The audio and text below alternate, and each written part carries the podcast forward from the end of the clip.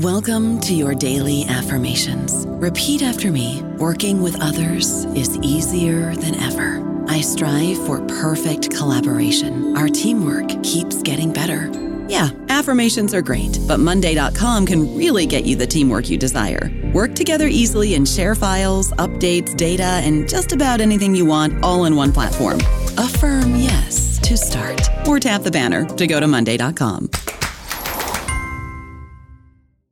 Lucky Land Casino asking people what's the weirdest place you've gotten lucky? Lucky? In line at the deli, I guess? Aha, in my dentist's office.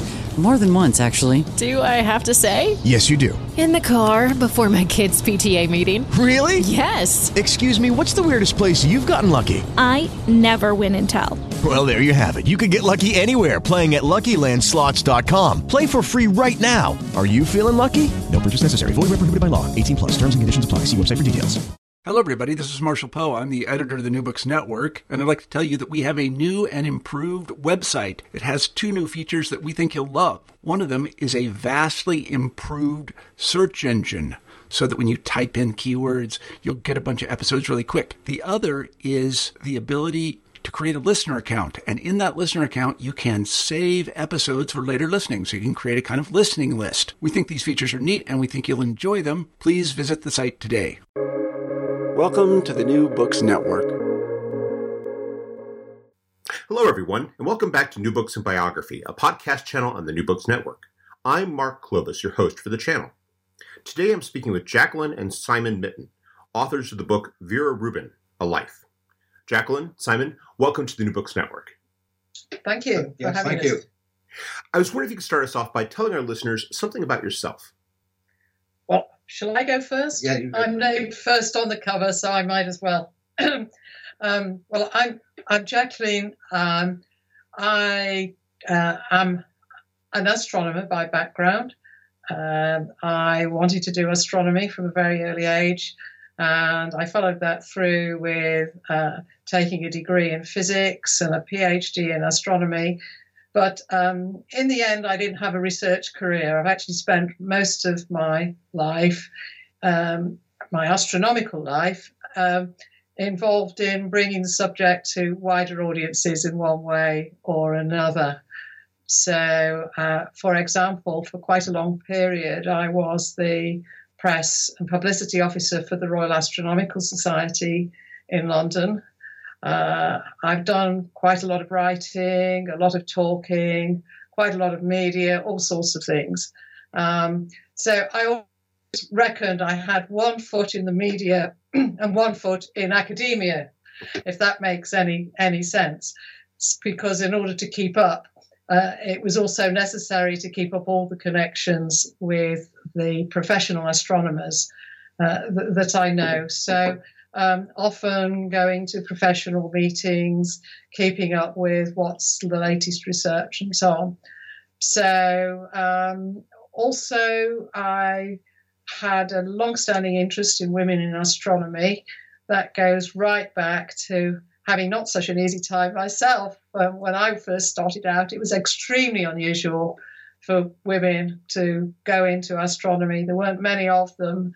And um, so I've always been fascinated by the stories of, of, of other women who, who've succeeded in astronomy despite the difficulties in their um, in their path. And um, so this was um, uh, a marvelous thing to do. It was a sort of natural thing to do. Um, we've uh, I've written altogether something like 30 books as author or co author, quite a lot for children, reference books, all sorts of things, working with um, other professional astronomers who are active uh, in research. So, yeah, that, that's roughly something about me and what I've been doing. Simon. Hi, yes. Jacqueline and I uh, met when we were both undergraduates at the University of Oxford.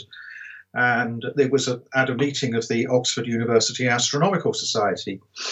Uh, I came to Cambridge in 1968 to do a doctorate at the Department of Physics in radio astronomy. Uh, after that, I had a postdoctoral spell at the Institute of Astronomy in Cambridge. I did that for about five or six years.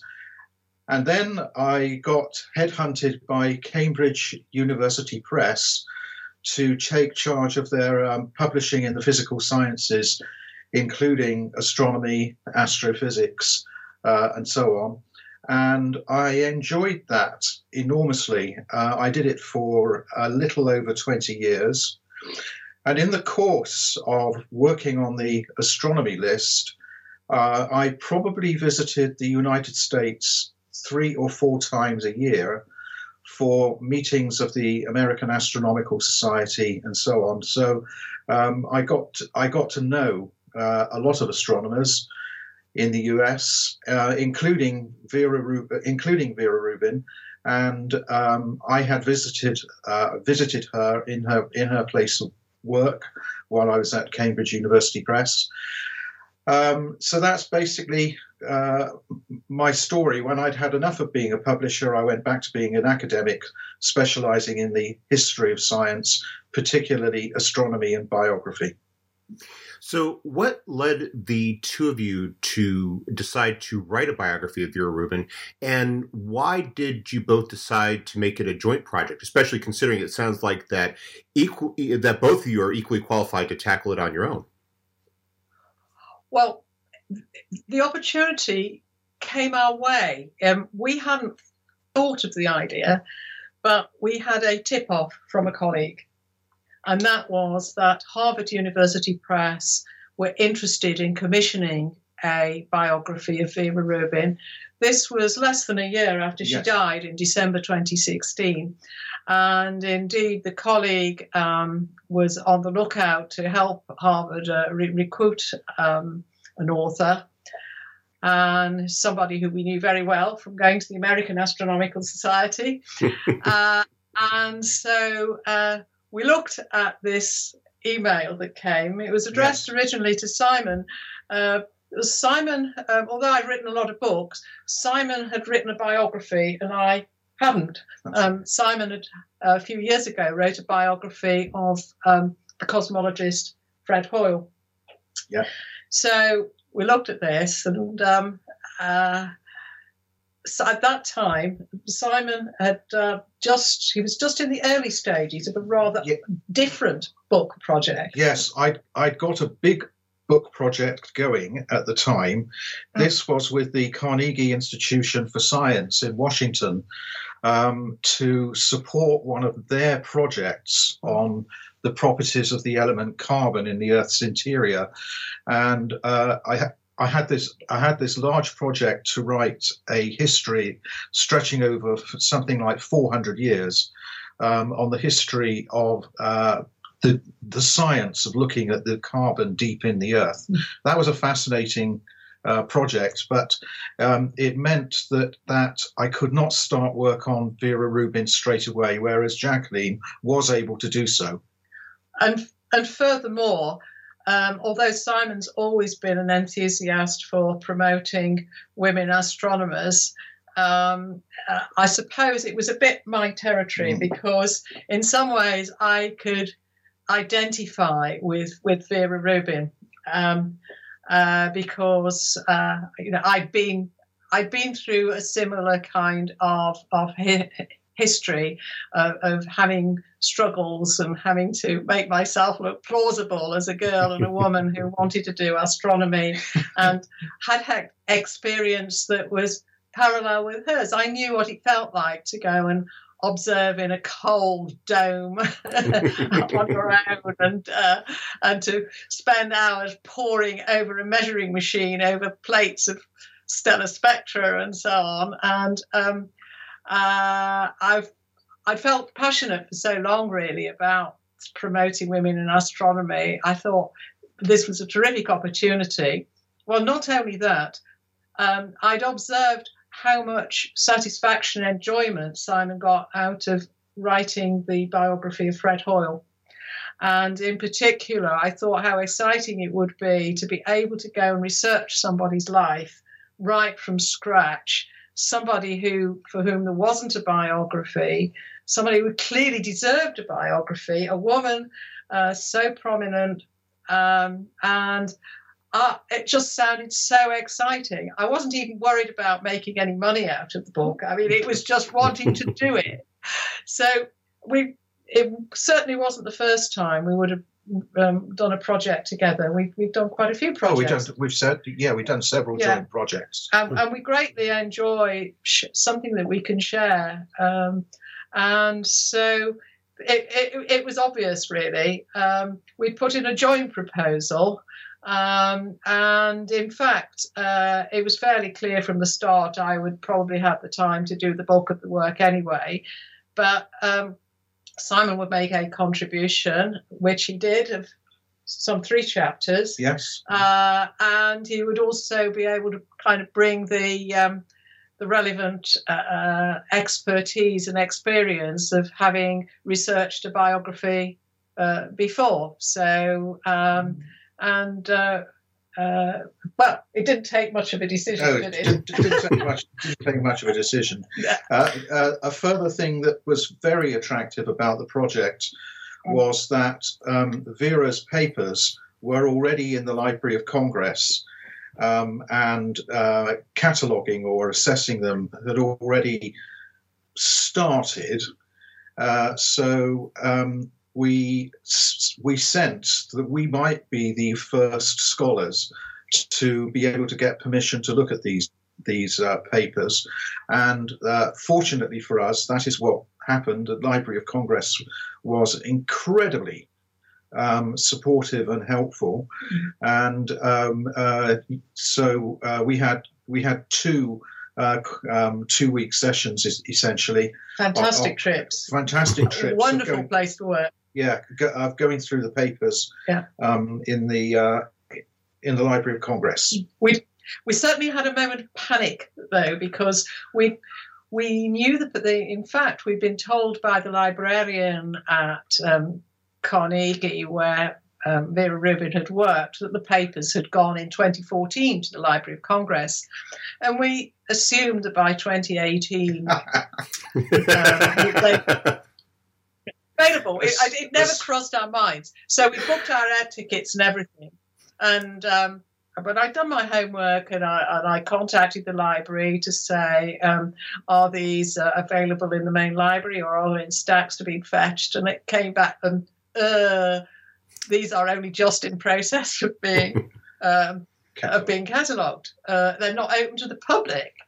Uh, we had a couple of days of utter panic, but I mean, it, it was then wonderful because the next thing was um, they said, "Well, we'll see what we can do," and we heard directly from the archivist who was working on it, and she she couldn't have been more helpful.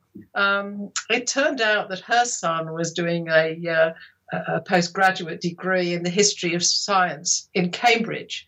And that she'd taken on the Vera Rubin project because she was interested because of what he was doing. and so the connection built up, and um, we, we met her on the, several Yeah, did, occasions. yeah. uh, you know, we're we're in correspondence with her, and, and it, it it just couldn't have worked out better. So we were, and it, it was a lovely place to work. So yes, wonderful experience. It, it really did meet Yeah. all those expectations of being an exciting project to share. We had, you know, great time in Washington. Yeah, we did.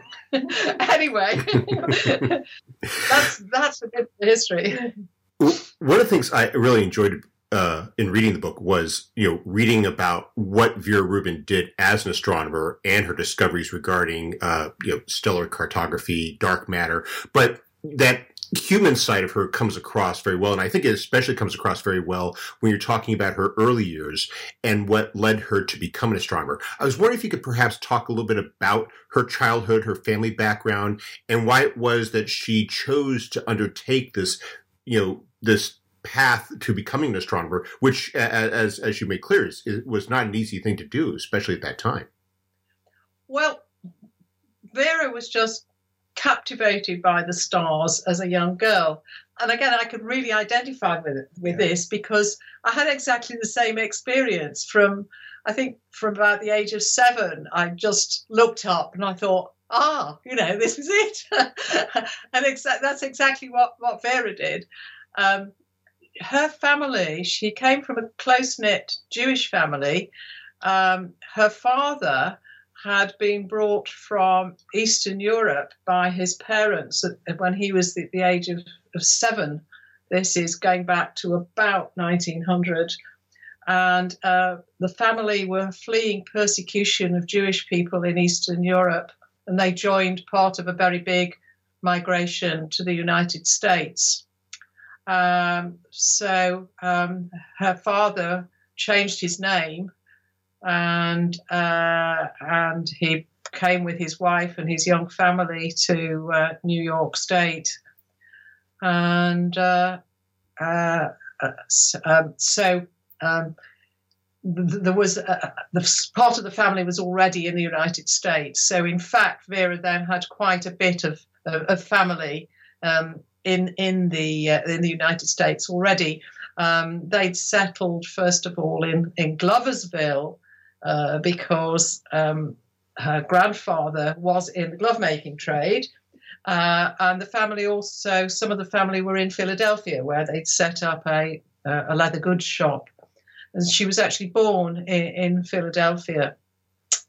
Um, but uh, they moved to Washington uh, when Vera was something like 10 years 10 years old.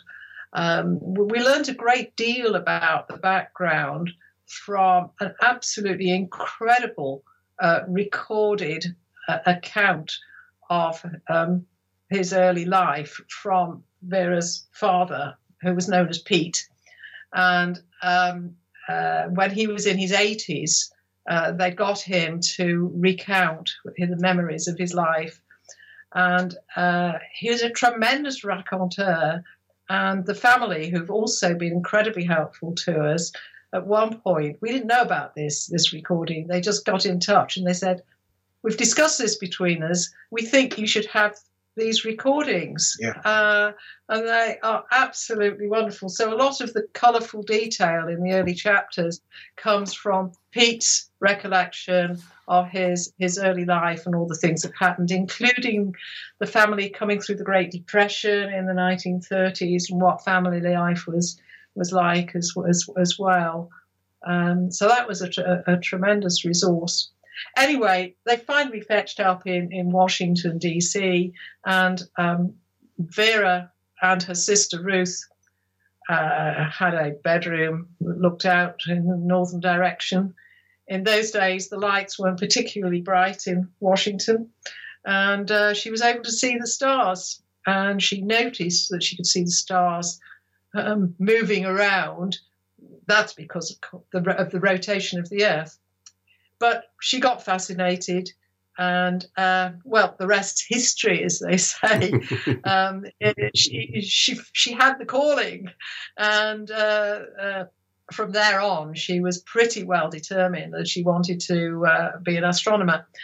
And um, by the age of 15, she'd persuaded her father, who had a degree in electrical engineering, to help her construct a rather simple homemade telescope, and she was taking photographs of um, the, the night sky. Um, setting a camera with the shutter open so that you get a time exposure of the stars moving around the North Celestial Pole and getting the trails. And uh, uh, you can see the very picture that uh, Vera took in, in the book and, and picture of her, her homemade homemade telescope.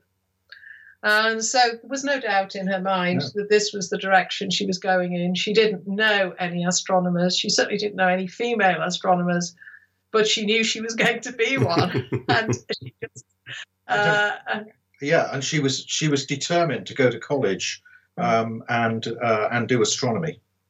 Absolutely, she she rather went off the idea of physics. I mean, these days we would say to people, "Oh, you need to do physics, really, or mathematics or something," if it's uh, rather than start astronomy um, as an undergraduate course.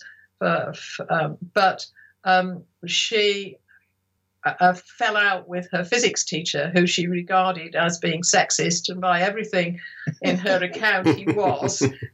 uh, and she was, uh, even in those days, as a, a as a rather um, young woman, uh, that streak of stubbornness and determination came out. Mm. And um, so she uh, she came to dislike the physics classes, which was a great shame, really. But fortunately, in, in Vera's mind, physics and astronomy were different. She could separate the two, but it was sufficiently bad that she wanted to major in astronomy and not in physics. And um, and that was something that stayed with her all her life. Actually, that the um, this seed of, um, of dislike that was sown by this physics teacher just shows how damaging it can be. But fortunately for us, Vera did not give up on astronomy. I actually find that fascinating, considering that uh, later on uh, she ends up teaching physics at a community college, which I was thinking that must have been very interesting for her. She didn't last long, though. She was back doing astronomy as soon as she could. So one of the things I thought was interesting reading about her uh, her, her, educational career is that when she's in college uh, at, at, at, Vassar, it's it's a very interesting period to be getting a degree because she is a woman who is going to uh, college at a, at a time when you know not most women didn't do that, but she's also going during the Second World War and how that creates its own set of challenges because science is being repurposed. A lot of people are being drawn into it, but they're being drawn into various fields. And astronomy is not one of the ones that is as quite as much of a beneficiary of this as, say, uh, electrical engineering, electronics, physics, chemistry, what have you. So, what was that college experience like, and how, and in what ways was she confirmed on her course, and what were some of the uh, challenges that she faced in terms of pursuing that that astronomy focused degree? Well, well, well, as you say, she chose Vassar College, which was a very um, appropriate choice for her because Vassar College was um, well, it was founded. Uh, it still was by the time she went as a college for, for women and the very first professor of astronomy there was uh, the United States' most famous female astronomer of um, the 19th century, Maria Mitchell. And uh, Mitchell established the School of Astronomy there. Uh, she was a very, very distinguished teacher, and she set up a, a, an ethos for the teaching, which actually surpassed what was happening in many of the men's colleges yes, at the time. She she believed strongly in practical training, uh, which was not happening, for instance, to the men who went to Harvard, and um, she set up this uh, great tradition of the way. Uh, astronomy would be taught in what was in any case um, a very broad uh, liberal arts college where, where many different subjects were being were being taught, and that tradition had been followed through with women succeeding Maria Mitchell, um, uh, her pupil, and so on, um, had succeeded as professors of astronomy. So, unusually, there was a professor of astronomy and a very proud background of Vassar for its astronomy. And um, Matthew Vassar had also provided an enormous observatory there as well as part of the money because he was so keen to get Maria Mitchell. Um, so it was an exceptional place for her to go. And when she arrived, it was actually 1945. The war had ended, and but of course the situation in the college was still it was still somewhat on a wartime footing, and um, they even had some men students um, yeah. because uh, um, the, the, there wasn't enough places in in college and accommodation for the uh, for the GIs coming back, and um, some of them who lived at home locally uh, uh attended um, uh, Vassar. And um, there are some uh, considerable descriptions of how they had to sort of cope for themselves a bit. It was different. Um, but um, the, the, astronomers did find things to do yeah. that, that, that, that, that helped with the, the war effort. There was radio science and meteorology and various things. But certainly when when Vera landed there, it was solidly traditional teaching of astronomy, and her professor was was Maud Makemson, who was an expert both in um, orbital dynamics and more latterly in ar- archaeoastronomy. So she was able to get her fill of, of astronomy there, and also um, uh, there were many other things she was able to to study in, in her course. Um, uh, but interestingly, she avoided physics. She didn't do any physics at all in her first year. No. Uh, she had this sort of physics deficit, which uh, she realized at some point would have to be addressed because uh, she just needed some credits in, in, in physics. Uh, but um, so ultimately, she did do some physics, but um, it kind of stayed with her that the professor of physics had in a reference um, said that her, her background was somewhat unusual in physics. it's strange now for such a distinguished astronomer. Um, Hmm. But anyway, of course, she she went through her course in flying colours. With flying colours, um, uh, graduated with with honours, uh, and um, but she was able to also to graduate in three years because uh, it was another of the wartime um, uh, changes that they had an accelerated course where uh, there were additional teaching weeks in the year and students were able to graduate in three years instead of the usual four. So, so she went at 17, and by the time she she finished at um, the age of uh, or barely 20, 20 she was 20. Barely, barely 20, yeah. Yes, and she immediately got married. so, uh, um, but um, and then of course that's the next stage of her, her education if you're ready to move on I don't know about you, but I'm very busy and I don't have a lot of time to cook. That's why I subscribe to Factor. Eating better is easy with Factor's delicious, ready to eat meals. Every fresh, never frozen meal is chef crafted, dietitian approved, and ready to go in just two minutes. You'll have over 35 different options to choose from every week, including Calorie Smart, Protein Plus, and Keto. These are two minute meals. Factor meals are ready to eat and heat, so there's no prepping, cooking, or cleanup needed. They're flexible for your schedule. Get as much or as little as you need by choosing your meals every week. Factor is the perfect solution if you're looking for fast, premium options with no cooking required. Sign up and save. We've done the math, and this is important. Factor is less expensive than takeout, and every meal is dietitian approved to be nutritious and delicious. Head to factormeals.com slash NBN50 and use code NBN50 to get 50% off. That's code NBN50 at factormeals.com slash NBN50 to get 50% off. Yeah, that, that's something that, that comes across during that period in particular. What you describe in the book, the expectation that, that people had of women going into science is that why should we invest this time in educating you when you're going to quit as soon as you get married? And, and that's one of the things I, I thought was fascinating to read about uh, Bob Rubin, her husband, which was the degree to which he supported her. He uh, he uh, uh, uh, you know did a lot to to make her uh, continuing education, her pursuit of a doctorate, uh, work, and and and to to help her succeed in that respect, and and how that was. Uh, uh, obviously, it was something that that uh, Vera uh, couldn't have done if she hadn't had that determination and drive and desire to do it. But it, that the degree to which it was you know that she was really pushing against that tide of expectation and the degree to which she you know needed all those elements to overcome it to eventually you know, just simply get the doctorate let alone pursue the career afterward well that's absolutely right and i can tell you've read the book very very thoroughly Thank you. um, vera, vera used to say um, you know rule number one marry the right husband and she was she was very um, fulsome in acknowledging uh, Bob's uh, support.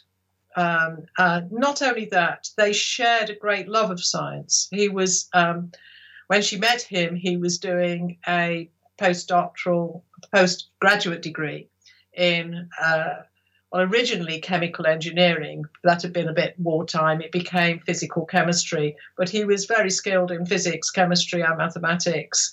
Uh, and they were really um, able to talk science together. And um, Yeah. this was really important. And we know that when Vera became an early career scientist, as we would call them these days, um, uh, Bob Bob was on hand for some of the more theoretical um, physics uh, that, that that was involved, Mm. and um, with, uh, looking through her papers and so on, one can sense a kind of um, invisible hand in which he's in which he's saying, "Well, you know, I know, I know, I know how we can fix this. I know how you, I, I know how I know how you can you can solve this one, Vera." Yeah. And um, it, it's very clear that in her early papers, um, she was very happy to acknowledge the many discussions she had with Bob on, on the Science stuff, But also, of course, they were deeply close in their shared wish to raise a large family. And uh, they went about it almost as soon as they were married. Yeah. And um, uh, the, there was didn't seem to be any question in either of their minds that it was a choice um, that uh, that they wanted they wanted the family, and Vera somehow in the back of her mind knew that she wanted to be an astronomer, but during those early years she did she did worry about whether she was going to be. She she she said over and over again, "Will I ever be an astronomer?" but um, uh, you know, you're absolutely right that um, it, it was the support of her family, and not not as well as Bob, the parents um, who who joined in um, to to uh, particularly over um, allowing her to ultimately to do her doctorate. We um, we've skipped over um, her years at, at Cornell a, a bit, so perhaps we should fill in that she went to join Bob at, at Cornell to do a master's degree. Um, and um, by the time she'd finished, she had their first son, uh, Davy, and the future looked a bit uncertain.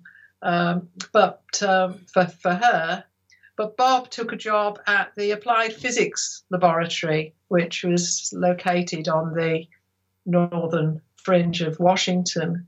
And they moved there. And within a very short time, it became clear that Vera wasn't going to settle into the life of a suburban housewife. That wasn't going to make her happy at all. And um, so something had to be done to get her back into college and doing a PhD. So they worked out um, elaborate arrangements so that she could, um, well, first of all, they had to find somewhere where she could enroll. And what, and again, it had to be astronomy. She didn't want to go in a physics department. No. Um, no, physics, no physics department. And there was just one place, and that was Georgetown University on the uh, sort of on the on the south side of, of, of Washington, quite a little drive away from where they were living. Yes. Yes. Uh, but uh, she was welcomed with open arms there, despite the fact that she'd got a baby in a baby in arms um, and and was pregnant. and the, the far-sighted Father Francis um, Heyden, who was the head of the astronomy department there, had no hesitation in enrolling her for her PhD. Um, it was, uh, but it was something of a struggle. Vera said it was the hardest thing she ever did in her life, and she was burning the candle at both uh, both ends, uh, leading a double life of um, being um, a- a mum of a very young family during the day, uh, at, twice a week attending lectures at um, six o'clock in the evening. Uh, with an, an elaborate arrangement of Bob chauffeuring her there and the parents looking after the children and so on. And then she'd come home and she she'd work the night shift on her on her work, her, her, her graduate work. Uh, so I mean, she did show that absolute grit and determination, which later I think has always held her in good stead in in her um, her observing work, where she had the absolute stamina to be able to to do uh, long hours in, in an observatory dome. one of the things that it's a point you don't make overtly in the book, but it's definitely there, is how she was doing this during a time when it seemed astronomy was really beginning to open up. The the, the post-war years, uh, you uh, you start to see growing interest in uh, outer space. You have uh, rocketry uh, having you know had a huge advancement because of the war. You had you described at one point how uh, a radio telescope program that's able to able to take advantage of the wartime uh, advancements and, and, leftover technology to take a step forward. It, it, seemed as though it was a very exciting time to be in astronomy, where people were really getting much more invested in going to the stars, in, in, in going to space, and in exploring space, and, and, that she was a beneficiary of that, especially in terms of her postgraduate uh, work, in terms of her employment in it, in terms of staying invested in astronomy. Yeah, that's abs- that's absolutely correct. Um, it's also worth pointing out that the great boom in uh, observational astronomy um, that uh, took place from about 1948. 1948 is when the 200 inch Palomar telescope uh, um, uh, opens in, um, in California. And uh, this boom in um, observing the heavens using both radio telescopes and using optical telescopes is very much a West Coast uh, phenomenon. Um, uh, the facilities are out west and in the and in the and in the southwest. Um, so uh, Vera at Georgetown, um, her her research there uh, was to do with reducing data, as we call it, from uh, eclipses of the sun, um, uh, that sort of thing. Um, and uh, uh the uh, th- this this this great um, expansion uh, of astronomy um, not very much of it took place in uh, in Washington. Hmm. Um, uh, uh, it was taking place in um, in, in, Charlottesville, Virginia, uh, and also at also at Harvard. But most of the action was out west. That's true with the optical astronomy, but to a certain extent, you've just referred to it. It was interesting that radio astronomy was equally taking place on the on the east coast, yes, and she was. took an early interest in in what was happening in the field of radio astronomy, although it wasn't her choice of what what to enter, but it was something that um, came back over and over again her interest in comparing radio and optical observations of galaxies. Yes. Yeah. And it was because it was ultimately because she knew a radio astronomer that she ended up um, where she finally worked for the for yes. 50 years of her life. That's right. I was wondering if you could elaborate a bit upon what her specific interests were with astronomy. What aspects of astronomy really engaged her, and how did she establish a, a name for herself uh, early on in, in, in developing those interests? Vera was interested in galaxies. Yes, that's a that's a really important point. She was interested in galaxies. She was not interested in the theory of galaxies. She was interested in what are the properties of galaxies. Um, how are the stars moving around in the galaxies? Uh, how are the great nebulae? Uh, what what motion do they um, do they exhibit? What's going on dynamically inside the galaxy? Inside the galaxy. Um, with with with Vera, we we well, there's there's one exception to this, but um, she uh, did not get caught up later in her career uh, with um, all the stuff to do with the um, uh, very distant, very energetic things that radio astronomers and, and optical astronomers had been discovering um, quasars, black holes, that sort of thing. Uh, she was galaxies, galaxies, galaxies. Yes. and, it, it, goes back, I think, partly to um, when she was a graduate student at Cornell.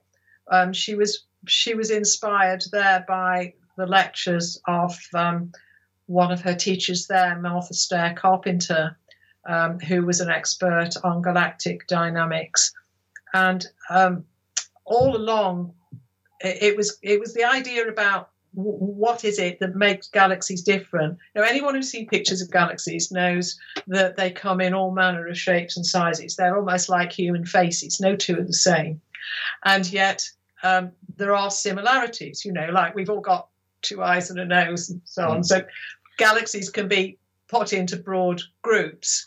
Um, but what fascinated Vera ultimately was the idea that if if she could understand how things were moving about, all the stars and the gas inside a galaxy was moving about, perhaps that would do something to explain why galaxies are different shapes and maybe how they evolve over time. Yes, and it also um, by Mm. looking at the by looking at the motions the components of the galaxy, uh, that opens up the possibility of being able to see what the distribution of the mass is within the galaxy, and that, of course, is important um, for the theorists.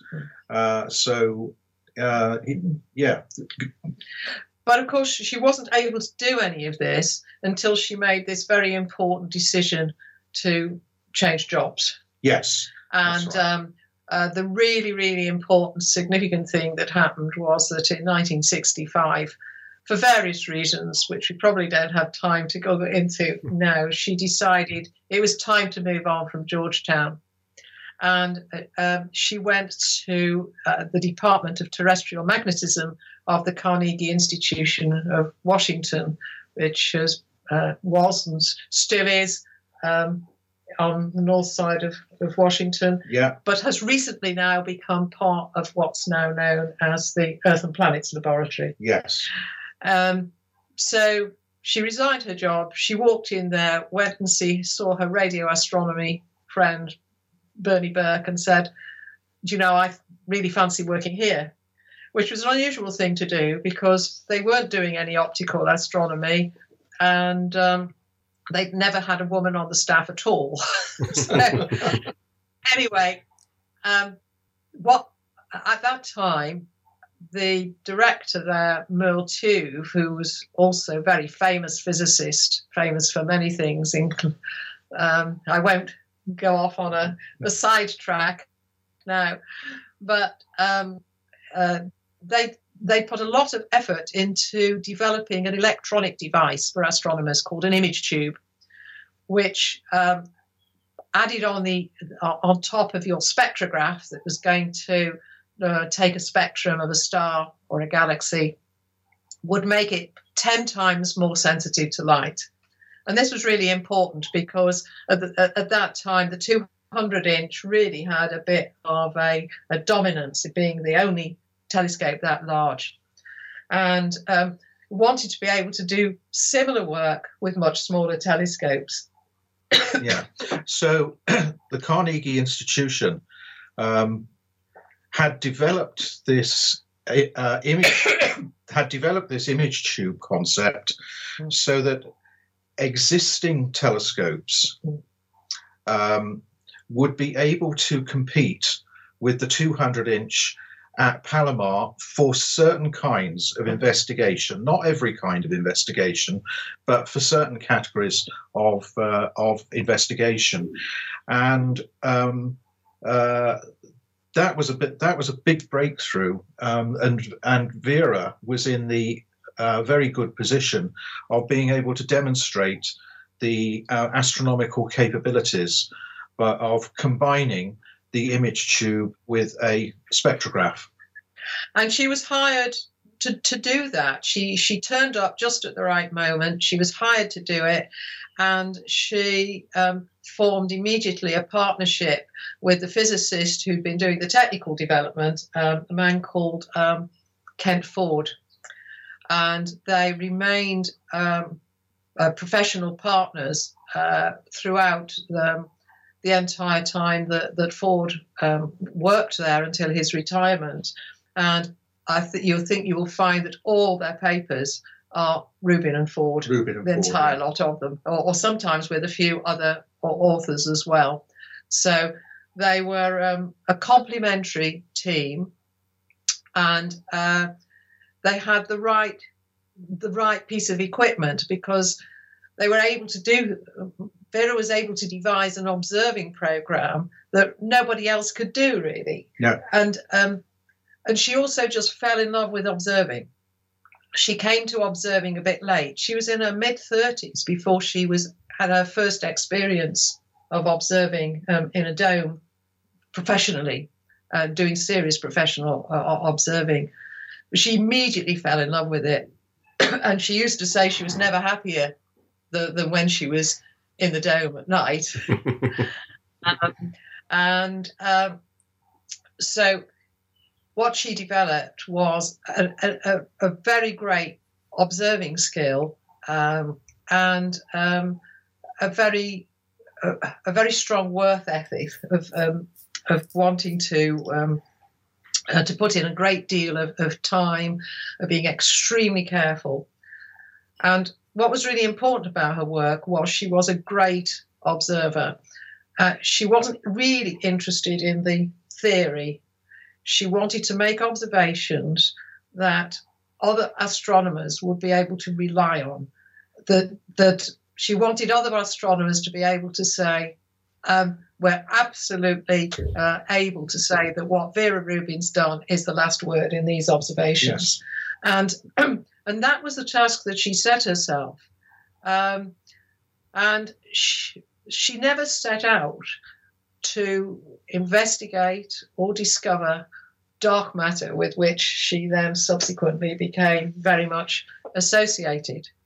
This was all something that kind of happened on the side. it was it was almost accidental. It was a consequence of the work that Vera was already doing and had already planned to do. Yeah. I, I was wondering if you could perhaps elaborate a bit on, on what dark matter is and what how it uh, the the confirmation or, or evidence of it came from her observations.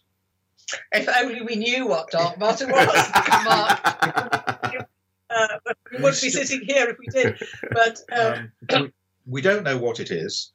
Uh, but um, Vera was one of the first um, to uh, use the, the, data that she had got on how um, stars and uh, particularly bright nebulae are moving within the galaxy that they belong to. Because, as I said earlier, um, you can then interpret those data in order to infer where the where the mass is. And uh, what was found was that the outer parts of spiral galaxies, the stuff in orbit uh, in the in the disk, um, was actually going faster than one would expect um, from the distribution of matter that you could infer just from the visible stars. Um, and so, over a period, um, I guess, Jacqueline, it's true. It's true to say we're talking about something that emerged rather slowly over over over something like um, ten years. That the the, ra- the radio astronomers had been getting the same effect when they were looking at the velocities of hydrogen in spiral galaxies. That's well, that's true. The in, in many ways, the, sto- the unfolding story of dark matter in this period, and we're talking about roughly 1970 to 1970 to 1980. 1980.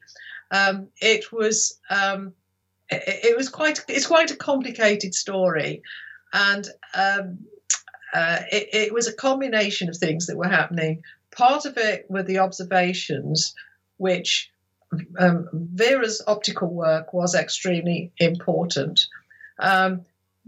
But she never claimed to be the first. Um, uh, she acknowledged that there were radio astronomers doing similar work and getting similar results at the same time, or even just before um, she got started on her optical work. Um, but um, it's often said that Vera, what Vera did persuaded more people in some ways because radio observations seem a bit kind of obscure and more difficult for people to understand, whereas um, optical observations uh, people were, were able to understand more. And and Vera was a very good communicator. She wrote mm. clear papers and she she acquired enormous quantities of data. She, she observed very large numbers of uh, uh, uh, of galaxies.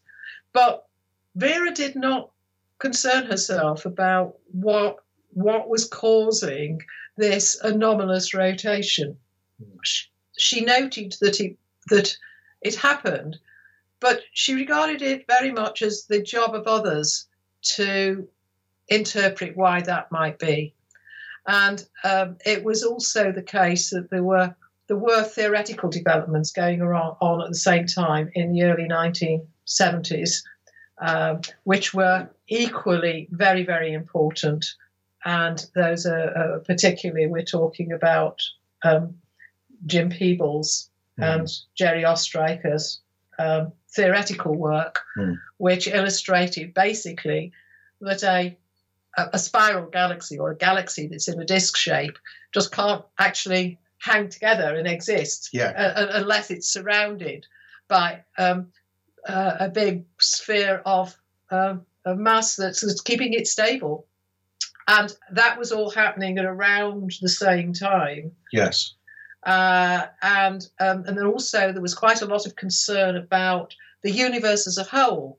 You know, that's what, right. That, what's what's holding the universe as a whole together? Yeah, yeah, yeah, yeah. It, they had an expression um, it, mainly the radio astronomers, they had an expression which was the universe contains a lot of missing mass. Um, what they what they meant was um, uh, they didn't they didn't know where to find it. Now this is this is where uh, Vera's stuff. Um, the field she's working in starts to become interesting because ev- because eventually the people interested in the expansion of the universe and how massive is the universe, um, they connect with uh, those who are saying that there's this anomalous rotation in spiral galaxies, mm. um, and it indicates that there's a large amount of invisible matter, maybe arranged in great halo around the galaxy, that sort of thing. Uh, and, and, and, and, and suddenly there's a connection of, oh, well, maybe the unseen matter is actually the missing mass. Uh, so. Um, yeah, the people, people were beginning then to sort of connect the idea of what cosmologists were thinking about with what was actually being found in these halos around uh, around yeah. galaxies for which there was no other really ex- explanation except must be something there that was that had got gravity and was pulling, but you couldn't see it and you couldn't explain it. But of course, at first, people thought, well, maybe. And in fact, um, in, the longer history of uh, dark matter, which goes right back to the 1930s, yes, there had been a sprinkling of people who'd made observations and said, well, it looks as if these galaxies are more massive than all the stars we can actually see. Maybe there are a lot of faint stars, or maybe there's a lot of dust we can't yes. see, or something. But nobody was really thinking of it on a grand scale of something very, very exotic. And I can still remember, I, think, when even when we were sort of students and postdocs and so on, a lot of this discussion taking place was a lot of joking about, well, it could all be house bricks or you know, if it was IBM golf ball typewriters, or even IBM golf ball typewriters, people used to joke and say, you know, if there were a load of those in space, you know, we wouldn't be able to detect them. Um, so, um, but it was, it's only been very much later, really, that that that, that we there's been enough um, good enough observational evidence to suggest that um, the explanation has to be elsewhere, and it's almost certainly uh, in some kind of mysterious particle. That's what most people seem to think yes. at the moment. Yeah, yeah. I mean, there are there are other explanations, uh, uh, as they say, but Vera herself didn't like being asked very much. You know, she'd often be pressed somewhat on yes. on this topic, and she she backed off uh, wanting to express much of an opinion. Um, I don't think she very much cared for the idea originally that, that it was exotic particles, but um, she always said it was somebody else's business to sort that out. uh, another, Sorry, go ahead. Uh, another characteristic of, of Vera, which is good to recall at this point, is um, she was meticulous in her use of what's called the scientific method. Um, you know, there is a there is a particular manner in which you make your measurements, you reduce your data, you involve colleagues, peer review, and all this sort of thing. And um, Vera Vera was very precise, and her observations, as we've already said, were of, were a very uh, a very high quality, but she didn't want to get involved in kind of colliding bandwagons of theorists saying, "Oh well, um, at Harvard we all think we all think it's this," or "No, no, no, no, that's wrong." No, no, in, no, no, no. In, in, in Pasadena and at Caltech, um, uh, we think it must all be that. Um, she uh, she was very good at just quietly saying, um, look, we simply don't know. In, in other words, the data, there's not sufficiently, is there's not sufficient of it um, to be able to uh, discriminate between all of these rival theories. And personally, she liked a quiet life. She liked a quiet life. It was life. why she stayed at DTM the whole time. It's um, in a sort of almost semi rural com- uh, uh, setting. And uh, it's a place with a very special kind of research ethos where people could get on without um, too much questioning with long term projects, no pressure to publish in the short term, no pressure to, to teach students. And she absolutely adored that. Yeah. She was never tempted away to be a big professor no. somewhere because she wanted a quiet life. And she said that she she took on these long term projects because nobody else was doing it. She could just get on with it. It was a good excuse for spending weeks, week, many weeks of the year in a, in a dome observing which what she, what she liked. Uh, and um, so it was very much um, the kind of research she really, really wanted to do. I, feel that saying that she liked a quiet life deserves a bit of qualification because you also describe, especially as her uh, stature in the profession grew, how she used her stature, she used her position to uh, basically make the case for women in science. She you describe her as, as being quite active in, in, in terms of the, the, the you know the cause of women generally, the cause of women in, in, in, society, the cause of women within astronomy, the cause of women within science more generally, and, and that that's something that as she became more famous, as she uh, became more renowned, that she became uh, very uh, committed to that. You know, basically using her her her stature not just for her own you know professional benefit, but also for the benefit of of those who hadn't even entered the profession. Yes, that's that's completely true, and she had a very powerful sense of duty and and and, and also um, well she was she was very driven uh, uh, as well to to want to do more for for women. Um, I, I would stand by saying that she liked the quiet life because although she was ready to stand up and to make her voice heard and so on, she always wanted to be able to retreat to that calm. And mm. she wrote she wrote a most charming letter to um, the, the, director at DTM, which was in, in the files, saying when she'd been away for three months, being a visiting professor somewhere, just saying she was so thankful to be back uh, at DTM and appreciating the calm and the peace. And she just thanked him for making it possible. So, in a sense, I think she could do what she did because her roots were very firmly in this kind of peaceful place where she felt so so comfortable and so at home. And I think perhaps that it gave her the strength to do all those other things, um, which were using her voice exactly as, as you say. And um, uh, it was this stubbornness then that took over again. This this absolute streak of stubbornness that, that when she got her teeth into something, and she was just so um, so angry, really, inside about um, the way women were treated, that she felt really powerfully that she got to do what she could about it. But she was never angry in public. She had a, No, a wonderful sense of ironic humor, and and and she always argued her cases by um, regimenting the data, like she did with her science. That is, she would set out how many things, uh, how many meetings had been with all male speakers and without, Yeah, and, uh, and how many awards had gone to men with none going to women, and how many committees there were that were all men and no women, and what, and, and then she would present a list of women who were all extremely well qualified and could be approached to do this and that and so on. So, um, and uh, she she went about the whole thing in this kind of um, almost scientific scientific way.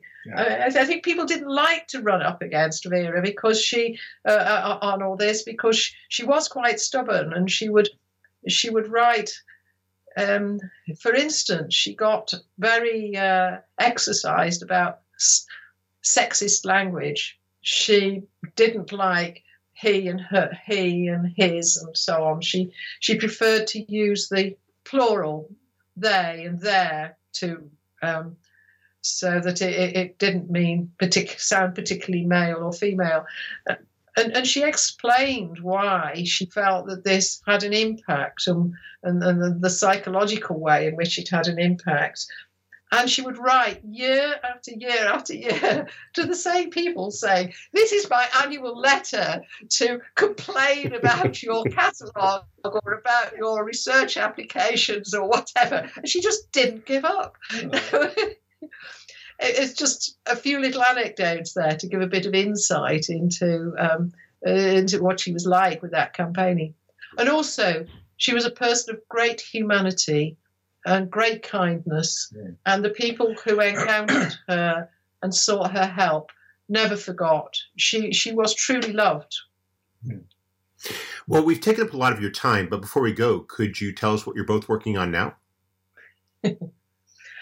Well, right now there seems to be um, quite a few things in connection with the publication of the book next week. So, a number of articles and blogs and things to write. Um, uh, and uh, we haven't started. We, we have some ideas, I think, for some Some other ideas, books yeah. that we might want to do. But um, uh, unfortunately, I think COVID is getting in the way at the moment. Hmm. Um, but Yeah. but there are there's also papers. Simon, you're busy on some papers, Um, aren't you? Yeah, I, yeah, I'm busy on doing um, on doing research papers. Mm. Um, uh, I've been writing on the Belgian um, uh, cosmologist and um, priest uh, Georges Lemaitre. Mm. Uh, I've done I've done quite a few pieces uh, uh, on him. Uh, he's um, he's now described as being the father of the Big Bang Mm. uh, because he's the he's the first one who's got um, an explosive expanding model of the universe that actually fits with Einstein's uh, general theory of relativity. Um, uh, I've also been working on uh, uh, George Gamow. George Gamow, yes. Uh, George George Gamow was a very um, uh, eclectic um, uh, and imaginative physicist, and he was actually Vera Rubin's um, doctoral advisor. Uh, because um, uh, George, until 1950, uh, until 1956, um, he was a professor from 1934 to 56. He was a professor of physics uh, at George Washington um, uh, University. So um, George Gamow sort of slightly overlaps with the world I've been accustomed to researching in Yeah. Washington with with Vera. So, so there so there, there are some things where I'm getting two for the price of one. Yeah. But uh, uh, it's um, it's it's it's bio, bio, biography of 20th century astronomers is, is what I- I, what I like. And I, perhaps we could also mention that um, uh, we've also been doing a little bit of work on the history of radio astronomy in Cambridge. Oh, yes, we because have. we've had um, a, a family member who uh, worked the entire of his uh, career um, uh, in Martin Ryle's radio astronomy group at Cambridge right from the beginning. And um, uh, since he's passed on, it's emerged in the family that a large collection of the photographs and things he took and his memoirs and so on. And I'm helping my my brother-in-law, who's got possession of this material, to uh, put together a um, a story about um, uh, the radio astronomer Bruce Elsmore, who worked Yeah. with um, who worked with Martin Ryle for all his all his life. So that's another little interesting thing um, that's on the go. Well, those sound like fantastic projects, and I hope that uh, when you come out with the next uh, manuscript, that we can uh, perhaps have you back on one of our channels. Oh, we'd love to do that. Well, as you can tell, once we get excited, we don't mind talking. well, uh, Jacqueline Simon, thank you very much for taking some time out of your schedule to speak with us. I hope you have a wonderful day. Yep. Thank you, Bob. Thank you.